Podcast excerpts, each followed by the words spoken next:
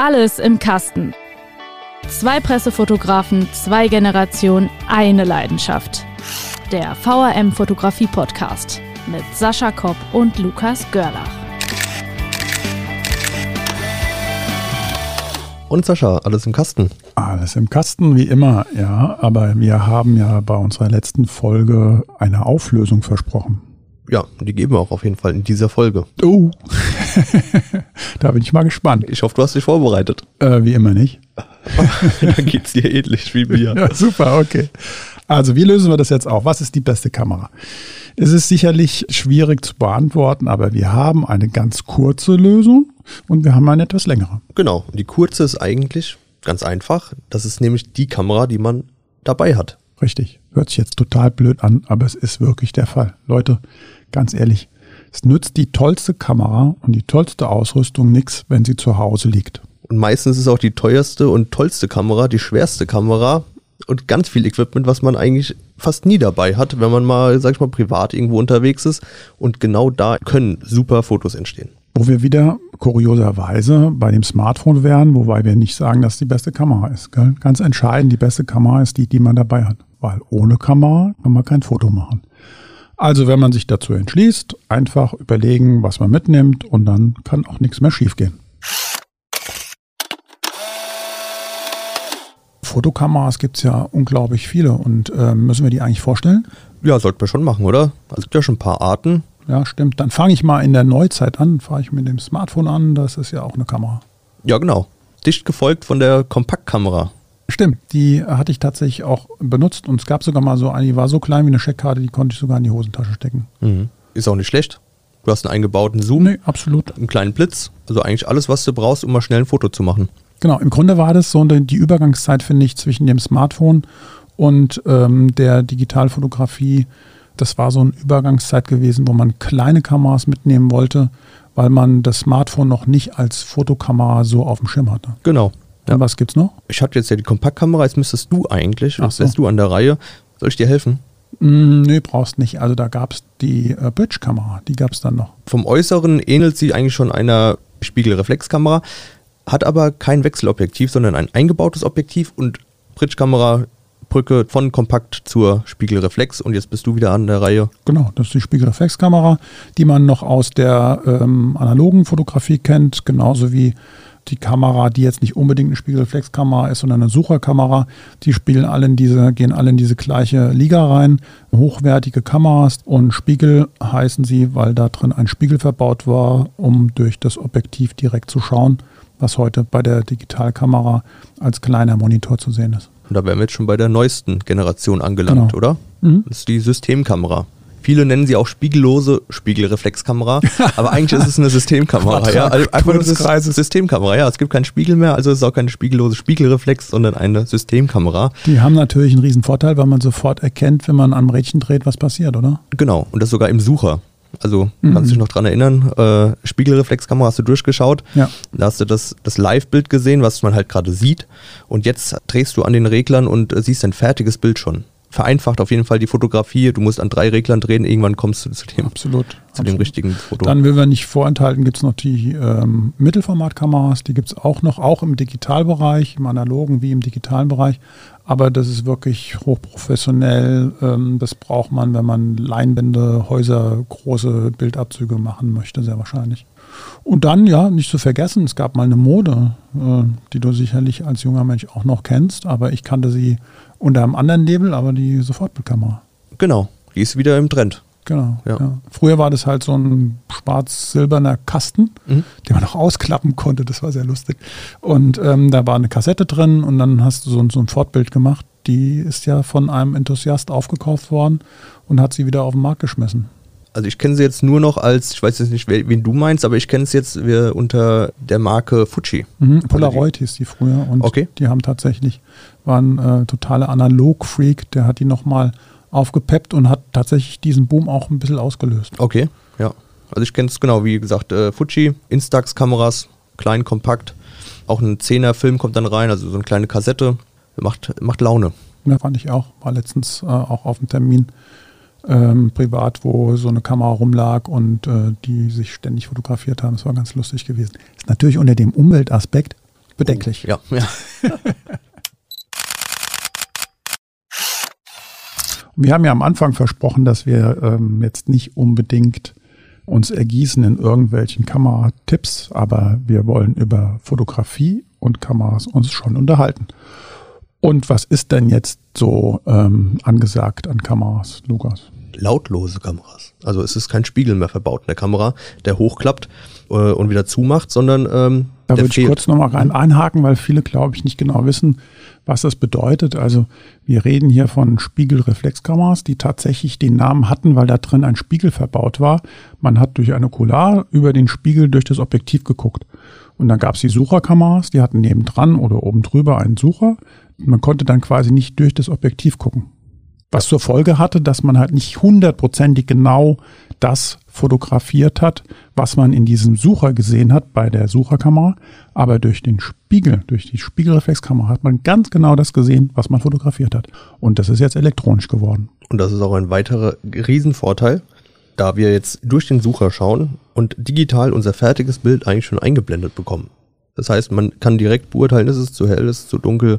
Die Verschlusszeit kann man noch nicht beurteilen, aber den Rest kann man eigentlich an Rädchen einfach verändern, durchschauen. Doch, die Verschlusszeit kannst du auch manchmal noch beurteilen. Das ähm, flackert dann mit an dunkler und heller, wenn man so leicht draufdrückt. Bei manch einer. Nicht bei jeder, aber bei manch einer. Es hat so, so, so ein bisschen so, er führt so ein bisschen nach, ne? Mhm, ja, genau. genau. Ja, ja. Aber dieses Lautlose, was du da gerade gesagt hast, ist wirklich total spannend. Das kam ja auch kurioserweise, ah, wir reiten immer auf dem gleichen rum, aber das kam auch so ein bisschen von der Smartphone-Fotografie. Ja? Es ist so, du machst ja wenig Auslösungsgeräusche beim Smartphone und ähm, da musste man sich, zumindest ging es mir so, vielleicht ja auch so als äh, Profifotograf, musste man gelegentlich, wenn man auf einem Termin davor war, wo das lautlos war und dann ist man wohin gegangen, hat einen anderen Termin gehabt, wo man gar kein Geräusch machte, waren die Leute etwas irritiert. Genau. Auch heute, ja, wir fragen ja manchmal, ist schon, ist schon fertig. Ja, kein Auslöser gehört, nix. Und wenn man dann sagt, ja, vielen Dank, das war's, äh, denken die meisten, ja, man hätte noch nicht mal, noch nicht mal ein Foto gemacht, weil sie einfach nichts gehört haben. Das ist insofern ich- interessant, weil nämlich, wenn das mit dem Smartphone fotografiert wird, das Bild, da denkt keiner so viel darüber nach, aber wenn du mit so einer Profikamera kommst, dann schon. Ich glaube, das ist in ganz- ganz vielen Köpfen noch drin, dieses, man kommt mit einer großen Kamera, man erwartet jetzt klack, klack, klack. Und bei einem Smartphone ist klar, da passiert jetzt nichts. Ja, muss Krach machen. Ja, Gell? ja, genau, ja. Aber das war schon auch immer eine ziemlich unangenehme Angelegenheit. Also in der Kirche zu fotografieren oder mit schlimm genug, aber bei einer Beerdigung etc., im Konzert, das war immer Horror gewesen, wenn dein Geräusch so laut war, dass ähm, alle sich zu dir umgedreht haben. Da musste dann auch immer dann fotografieren, wenn gerade geklatscht wurde oder wenn es besonders laut war, damit Genau, man sich hören genau, ja. konnte. Aber jetzt mit diesen digitalen, super. Doch, ist wirklich, ist wirklich gut. Es ist aber auch so ein bisschen, man musste sich auch erst dran gewöhnen, oder? Wie ging's dir? Also ich hab, du siehst ja auch gar nicht mehr, du merkst ja selbst gar nicht, wann er auslöst. Mhm. Weil du drückst zwar drauf, aber und er löst ja auch, äh, ich glaube, was machen wir, 20 Bilder in der Sekunde? Das kommt ja 20. noch dazu. Das ist so ein kleines Flackern, was man dann sieht im, Mhm. im Sucher und daran erkennt man, ob, ob er jetzt gerade auslöst oder nicht und das ist, geht sowas von schnell.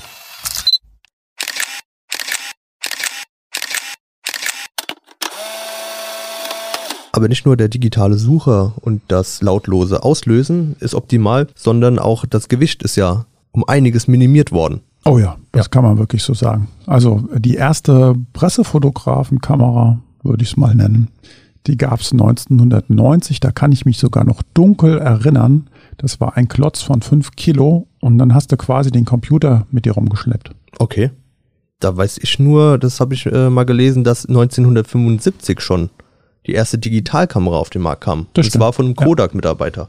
Ja, Kannst du dich auch an die noch erinnern? Da war ich ja kaum geboren. Die wog auch, ja, die hat auch nur 3,6 Kilo ja, auf die Waage gebracht. Das hätten wir doch mal mitschleppen können, oder? Ja, okay, ja, das stimmt. Ja, ja, ich denke, die äh, Vorzüge dieser Digitalkamera waren damals noch nicht ganz klar gewesen. Aber die kamen ja. Gell? Also ich kann mich dran erinnern, 1990, das Ding hat äh, jetzt, wenn man es auf heutige ähm, Preise umrechnet, 25.000 Euro gekostet. Ich weiß noch ganz genau, 1990, so um den Dreh rum, haben wir uns unter Pressefotografen unterhalten, dass es da ein Produkt gibt, das um die 50.000 Mark gekostet hat. Ja, und da haben uns natürlich die Hände über den Kopf geschlagen und gesagt, das geht ja gar nicht. Und dann hat es dann nochmal zehn Jahre gedauert, bis wir digital geworden sind. Also hast du auch nie jemanden auf Termin mitbekommen, der die hatte? Hast du die Also- mal live in, Ganz dunkel kann ich mich erinnern, dass ich mal einmal einen gesehen habe und da standen wir wirklich auch im Pulk um ihn rum und haben uns das angeguckt. Also das gab es dann immer mal wieder bei ganz, ganz, ganz großen Events, weil aber auch nur äh, ganz große Agenturen sich das haben leisten können. Mhm. Und was hat die jetzt als Mehrwert eigentlich dann geboten? Also du musstest, die hat dann mit auf diesen Rekorder dann gespeichert oder das genau. war dann die damalige Speicherkarte dann? Genau, du hattest quasi den Computer, das war ja ein 5 Kilo Klotz gewesen, du hattest zwar eine normale Kamera, die auch wie eine normale Kamera aussah, die war dann verbunden mit diesem Computer, den er äh, quasi als Trage, am Trageriemen um sich drum hatte. Da mhm. war auch der kleine Monitor unten dran gewesen. Also der Monitor war nicht an der Kamera, sondern auf diesem Speichermedium und das war wirklich äh, graus. Und die Qualität? Ja, grausam. Braucht man, glaube ich, heute nicht mehr drüber reden. Das ist indiskutabel. Aber sie war eine Profikamera. Das muss man dazu sagen. Es war eine Profikamera und es gab Profis, die damit fotografiert haben und alles gut. Man hat sich da eh geändert in der Fotografie, in der Pressefotografie. Da äh, warst du früher, hast du viel mehr Material mit dir rumgeschleppt. Viel, viel mehr. Das ist jetzt heute auch anders. Was war denn noch dabei damals? Was ja. könnte ich denn noch mitschleppen?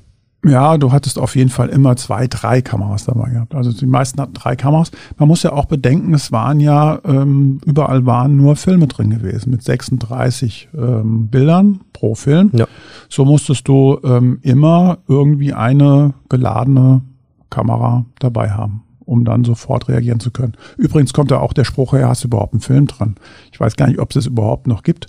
Manchmal gibt es auf Terminen Leute, die das noch fragen und dann sage ich immer, nee, habe ich nicht mehr. Ähm, das war diese Übergangszeit. Aber dir ist bestimmt mal schon mal passiert, dass du fotografiert hast und war kein Film drin. Ja, häufig. Und das ist ärgerlich. Häufig. Und das ist ärgerlich. Ja. Das ist wirklich, also das ist super ärgerlich. Wie kann das passieren, fragt sich natürlich jeder. Ja, das passiert. Also ich würde mal behaupten, kein Pressefotograf damals, der nicht schon mal sowas gemacht hat.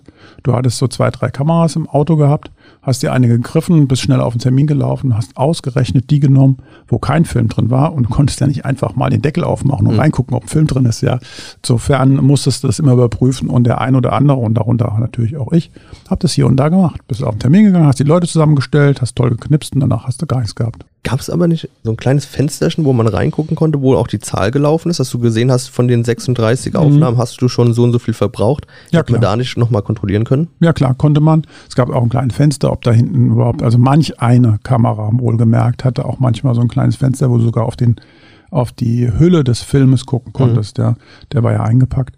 Aber auch da, also du hast einen hohen Zeitdruck gehabt früher und das hast du heute noch. Also insofern hast du, wenn du nicht genau warst, hast du dann tatsächlich mal fotografiert ohne Film. Das kannst du ja heute ohne Chip auch machen. Ja, aber da gibt's ja auch die Einstellung, du kannst ja in die Einstellung gehen und sagen, äh, die Kamera, wie nennt die sich? Auslösen ohne Kamera erlauben mhm. oder irgend so. Und wenn du da keinen Chip drin hast, dann kannst du auch nicht auslösen. Also du kannst nicht die ganze Zeit fotografieren und denkst, du speicherst drauf, aber dir kann passieren, dass du eine Kamera aus dem Auto rausnimmst, zum Termin läufst, eventuell nur die Kamera dabei hast und keine Karte drin ist. Das kann natürlich passieren. Das ist mal wieder einer der äh, ganz zarten Tipps, die wir hier geben. Das stimmt nämlich wirklich. Man kann in der Grundeinstellung das machen. Ja. Raten wir allen, gell? Oder? Würde ich, würde ich dringend empfehlen.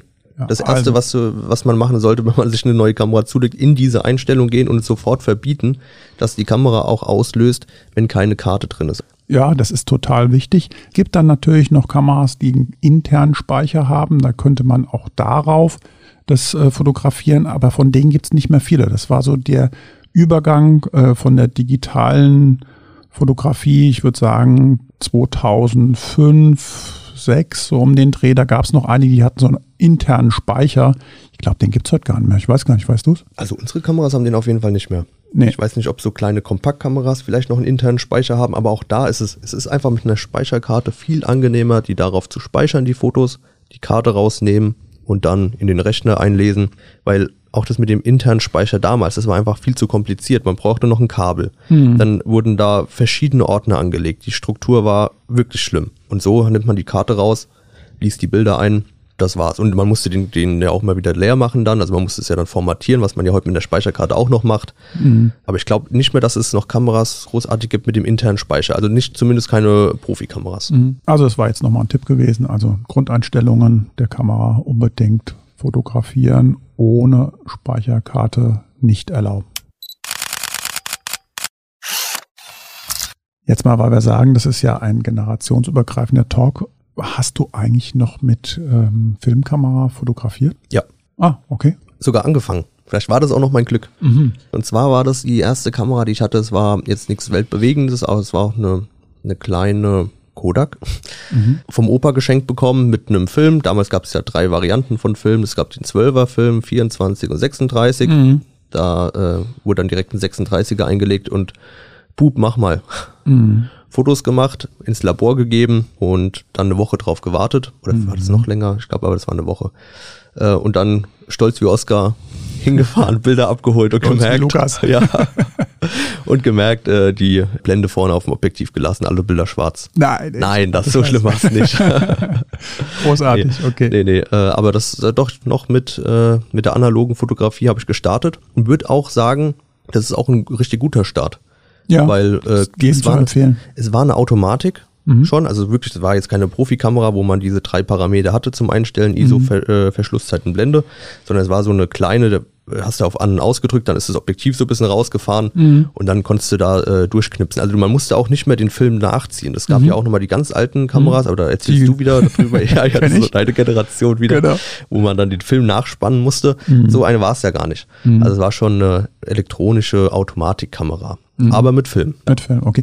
Aber bei dem Nachspannen nochmal, äh, da komme ich nochmal auf das zurück, was du vorhin gesagt hast, hast du schon mal fotografiert ohne Film. Das Problem war ja gewesen, als Profifotograf hattest du natürlich immer einen Motor. Ja, du man wolltest immer einen Motor drin haben. Der war unten drunter geschraubt und da hat er das natürlich automatisch weiter transportiert. Sonst hättest Und merken können. Ne? Sonst die- hätte man ja. den Widerstand Stimmt. gemerkt, dass der nicht da ist. Gell? Und so hast du es halt auch nicht gemerkt. Du hättest natürlich oben noch an dem Rädchen, das war so ein Rädchen, da konnte man zurückspulen etc. Ähm, da hätte man es noch auch noch sehen können. Das ist übrigens ein schöner Gag da bei alten Filmen, immer mal zu gucken, wenn die noch mit so Kameras fotografieren, ob sich dieses Rädchen dreht in Spielfilmen etc. Und meist dreht sich nicht, weil die haben natürlich keinen Film eingelegt. Ah, ist ja klar. Mhm. Also ein schöner Gag, ähm, das kann man immer, wenn man abends mal da sitzt und so uralte Filme, die du sehr wahrscheinlich gar nicht mehr gucken willst, weil die krisseln und fürchterlich Und sind. aber dann man- Ja, so alt bin ich nicht. Stummfilme. Stufe, genau, genau. Nee, aber das ist äh, auf jeden Fall war das damals so gewesen, dass man das daran erkannt hat. Ähm, aber wenn du gesagt hast, dass du auf alten Kameras noch gelernt hast, was hat dir das eigentlich gebracht? Die Kamera habe ich bekommen, vielleicht als ich sieben, acht war. Mhm. Da war ja nicht mein Ziel, irgendwann mal Pressefotograf zu sein. Okay. Aber äh, dadurch, dass ich damit angefangen habe und dieses Bild nicht direkt gesehen habe, Mhm. sondern man hat ja wirklich eine Woche drauf warten müssen und hat dann erst gemerkt, was man da eigentlich gerade fotografiert hat. Also man hat ja klar nur die die Sachen erstmal fotografiert, die man fotografieren wollte, weil 36 Bilder nur möglich waren und damals waren die die Filme, was hat der gekostet? Die waren jetzt auch nicht ganz so günstig. Also Ober dann schon gesagt, äh, ich habe da jetzt nicht in 10 Sekunden, wie ich es jetzt wahrscheinlich machen würde, 36 Bilder durchgeknipst, sondern dann wirklich drauf gewartet, bis ich was gesehen habe, was es wert war, fotografiert zu werden. So, und dann fotografiert und eine Woche später dann erst das Ergebnis gesehen. Also mir hat schon geholfen, das einzuschätzen, was ich jetzt fotografieren will, dieses Wert zu schätzen, was fotografiert werden soll. Und dann auch äh, diese Spannung, das war auch immer so schön. Man hat ihn Ja, abgegeben. Vorfreude. Ja, man hat ihn abgegeben und dann, wenn man die Nachricht bekommen hat vom Labor, dann, ja, man kann den Film abholen, dann hingefahren und dann direkt noch da die Tüte ausgepackt und direkt mal durchgeguckt und dann so ernüchternd festgestellt. Ja, aber als ich das damals gesehen habe, das Motiv sah das irgendwie schöner aus. ja, Vorfreude ist die schönste Ja. Freude und dann natürlich immer, weil du gerade gesagt hast, sah schöner aus, natürlich immer zwischen dem, was man sieht, der, des Wahrnehmens, des Riechen, des Schmeckens, des, des Fühlens, Wärme, Hitze, Wind etc. Und das alles in ein Bild zu packen, ist total schwer, finde ich immer. Deswegen ist es auch so manchmal so enttäuschend. Gell? Man ist irgendwo, kriegt das alles mit, spürt das alles, macht das Foto und geht nach Hause oder guckt sich gleich an und denkt sich, oh, ich krieg die Stimmung irgendwie nicht rüber. Das finde ich eine hohe Kunst. Ja, ich habe es dann damals auch immer vor allem vor allem am Farbstich dann gesagt, das liegt am Farbstich. Ah, okay. Ja, Gute gab's ja, gab's ja noch damals. Absolut. Die Farbstiche, ja. Das war nicht zu unterschätzen, welches Fotopapier benutzt wurde. Gab es verschiedene Farbstiche, ja. Und wenn der Himmel mal nicht so blau war, sondern eher grün, war Mhm. der Film einfach schlecht. Kann man ja heute alles ändern. Machen ja auch einige. Ja. Da wird aber nicht nur die Farbe geändert, da wird der ganze Himmel mal ausgetauscht. Wie siehst du das? Warum, ist das jetzt? Also, A, finde ich das total äh, spannend, dass es so unglaublich viele Bilder zurzeit gibt. Und ist denn dadurch das Bild schlechter geworden? Nee, das Bild an sich ist nicht schlechter geworden, aber durch die Vielzahl der Bilder aktuell oder heutzutage gibt es, denke ich, viel mehr schlechte Bilder. Ja. Es gibt gute Bilder, aber es auch, gibt auch ganz viele schlechte Bilder, weil wenn du überlegst, es werden über 100 Millionen Fotos täglich nur auf Instagram, oder? Ja, nur auf Instagram Ist nur hochgeladen. Instagram, glaube ich, ja, ja. Und äh, eins auch noch 1000 Fotos die Sekunde. Das ist verrückt. Äh, Wahnsinn. Und dass da nicht 1000 Fotos in der Sekunde alle gut sind, Nee. sollte klar sein. Da würde ich mir Gedanken machen. Ja, stimmt, aber man muss natürlich auch sagen, es gibt natürlich auch unglaublich viele Nutzer. Ja, die wollen bedient werden. Die wollen bedient Gefüttert. werden und äh, eine Milliarden monatliche aktive Nutzer von Instagram. Das ist verrückt. Und davon sind 500 Millionen, die diese Plattform täglich benutzen. Ja. Was das für Serverkapazitäten sein Ja. müssen, das will man sich gar nicht vorstellen. Nee. Ja, und wenn die jetzt alle noch mit Film fotografiert hätten, Aber damals hatten sie ja wahrscheinlich nicht alle die Möglichkeit gehabt, zu fotografieren. Du musstest ja eine Kamera haben, einen Film. Das hat natürlich auch viel, viel Geld gekostet.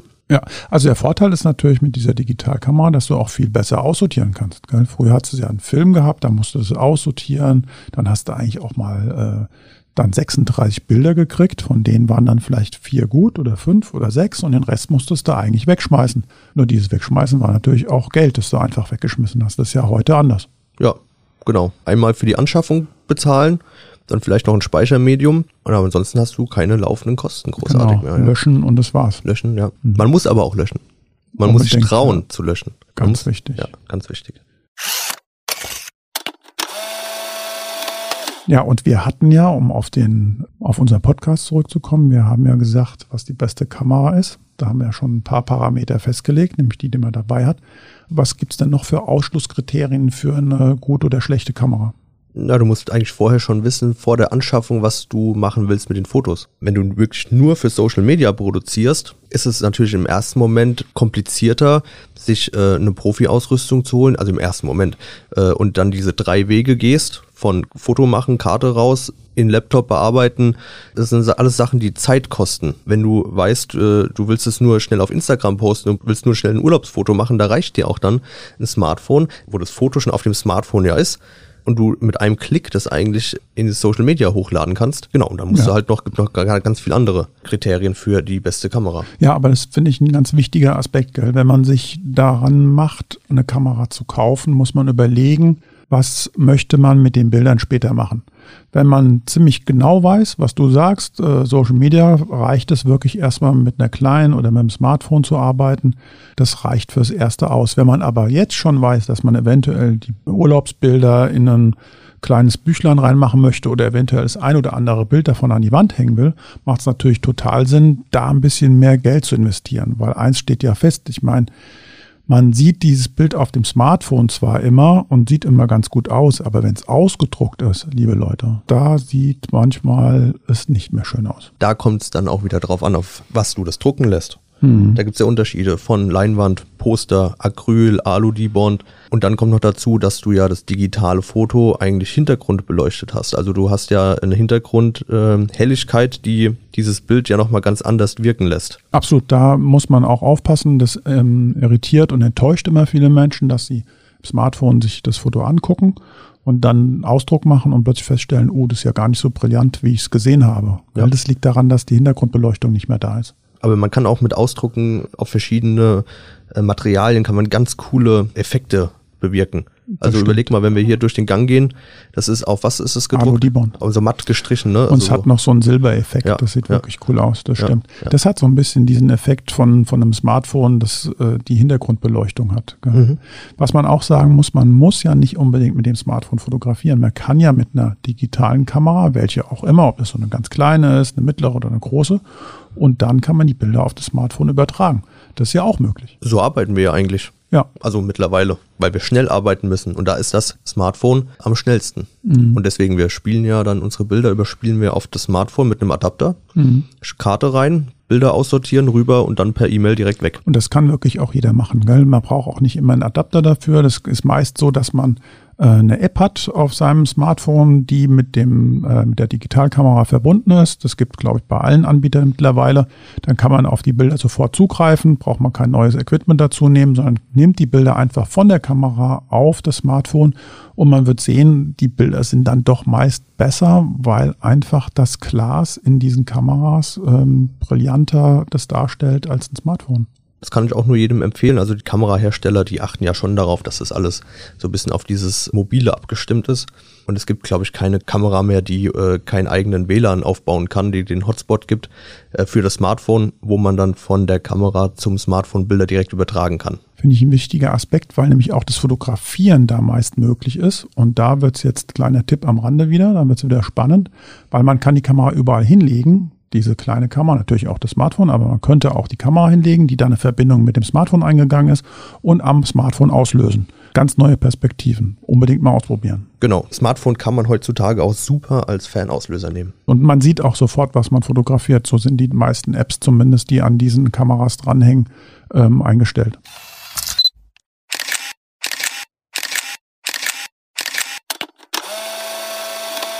Ja, Sascha, da bist jetzt schon wieder beim Thema Smartphone. Eigentlich könnte der Podcast auch Smartphone erklärt von Sascha und Lukas heißen.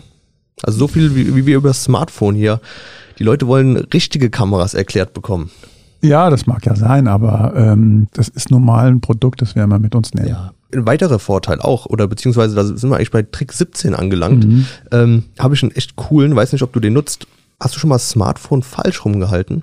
Nee. Also du hast ja eigentlich, wenn du das Smartphone ja hältst, im Hochformat oder Querformat, mhm. da hast du ja unten den Auslöserpunkt. Mhm. Jetzt dreh einfach mal, also wir gehen mal hoch von Hochformat aus, du hast die Kamera Hochformat, jetzt dreh einfach mal die Kamera um, dass der, dass die Kamera vom Smartphone unten ist mhm. und oben der Auslöser. Und was passiert dann? Du kannst viel näher an den, geh mal und dann auf den Boden. Mhm. Du kommst viel näher an den Boden ran, weil du musst überlegen, das Smartphone ist vielleicht fünf bis 15, zehn, ja. 15 hat's locker meist, ja. ja. Zentimeter hoch jetzt dreh mal die Kamera um. Da braucht man sich auch keine Gedanken draußen zu machen. Wenn ihr euch jetzt fragt, ja, dann ist das Bild ja auf dem Kopf. Muss ja erst das Bild wieder drehen. Nee, das kapiert die Kamera. Wenn ihr das Smartphone dann wieder dreht, ist es automatisch auf dem, also auf der richtigen Seite. Und damit kann man Perspektiven erzeugen. Super. Legt die einfach mal auf den Boden, die Kamera. Legt die mal in Blumenfeld rein, ja. Mhm. Gerade jetzt äh, in Weizenfeld. Dann mhm. nach oben fotografieren. Neben dem Fernauslöser gibt es auch noch den Selbstauslöser. Hat ja das Smartphone auch. Du kannst mhm. ja einstellen zwischen drei Sekunden, fünf Sekunden und zehn, glaube ich. Ja. Einfach mal zehn einstellen, unten auf den Boden legen. Das kann man aber auch natürlich mit jeder anderen Digitalkamera auch machen. Häufig haben die unter anderem auch so Klappbildschirme. Und das habe ich auch schon sehr häufig gemacht mit ganz kleinen Kameras, mit Bridge-Kameras etc. Und da hat man den Bildschirm einfach hochgeklappt, hat gesehen, was man fotografiert, auf den Boden gelegt und dann den Selbstauslöser betätigt, kommen ganz andere Perspektiven raus. Gerade die Perspektive ist ja entscheidend. Da apropos Perspektive, da hätte ich ja einen coolen Spruch. Also den äh, hat ein Kabarettist, Buchautor und Fotograf äh, kreiert, der heißt Hans Pollner. Zumindest wurde mir das so äh, weitergegeben und den finde ich besonders gut. Wer nur in die Richtung schaut, in der auch alle anderen blicken, der sieht auch nur das, was alle anderen sehen. Finde ich ganz wow. cool. Der kann kein Fotograf sein, der muss Kabarettist oder Buchautor sein. Aber weil du gerade eben, da will ich nochmal drauf zurückkommen, Klappmonitor, mhm. das haben ja unsere Kameras jetzt auch. Ja, die Profikameras haben das, das jetzt auch. Das ist super im Alltag. Ja. Also ich möchte den Klappmonitor nicht mehr missen. Ja. Und der ist äh, schwenkbar auch. Also das damals hat ja ein Kamerahersteller ähm, lange Zeit nur Klappmonitore verwendet Sony?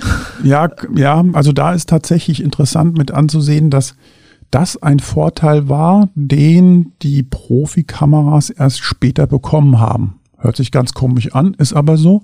Die Profikameras, die richtig teuer waren, die hatten alle keinen Klappmonitor. Ja. Und wir haben uns immer tot geärgert haben gedacht, wieso haben die das nicht? Das ist doch eine praktische Erfindung. Und wir hatten, wenn mich nicht alles täuscht, sogar mal angefragt und die haben gesagt, nein, das bräuchte der Profi nicht.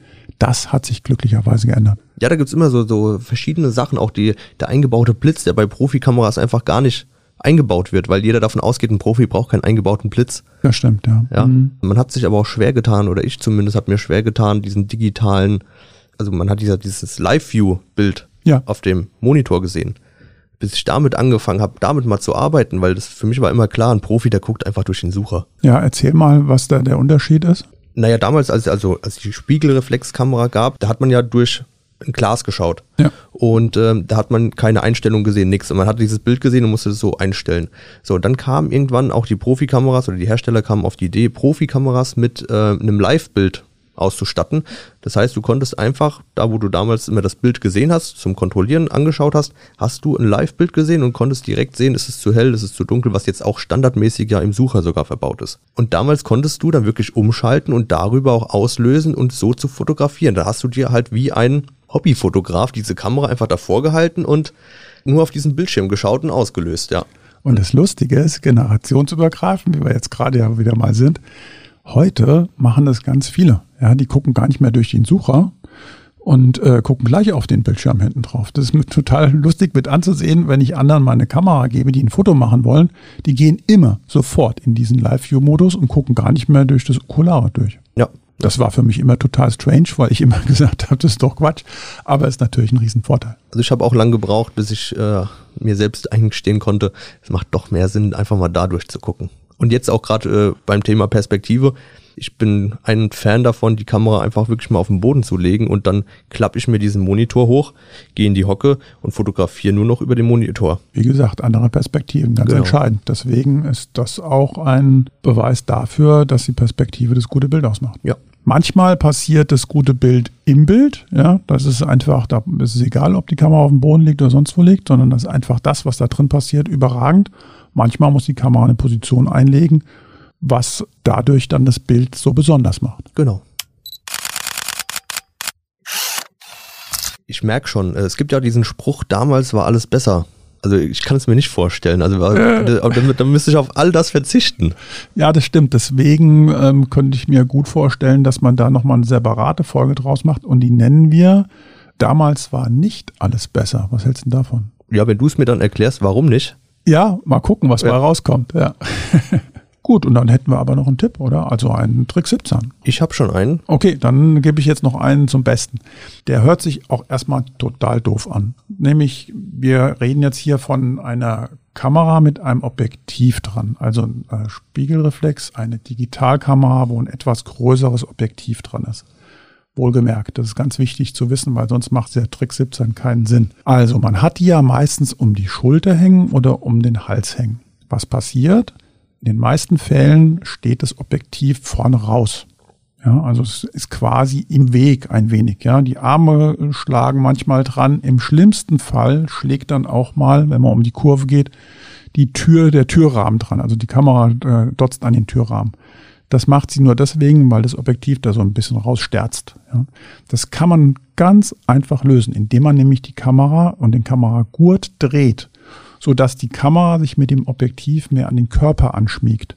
Weiß nicht, ob das korrekt erklärt war, aber ähm, einfach mal ausprobieren. Nicht den normalen Weg nehmen, also Kamera umhängen, so dass das Objektiv nach vorne zeigt, sondern die Kamera, die, den äh, Kamerariemen umdrehen, so dass die Kamera am Körper besser dranhängt. Und man wird feststellen, das Objektiv steht nicht ab, weil das hängt mehr so an der Pobacke oder am Oberschenkel.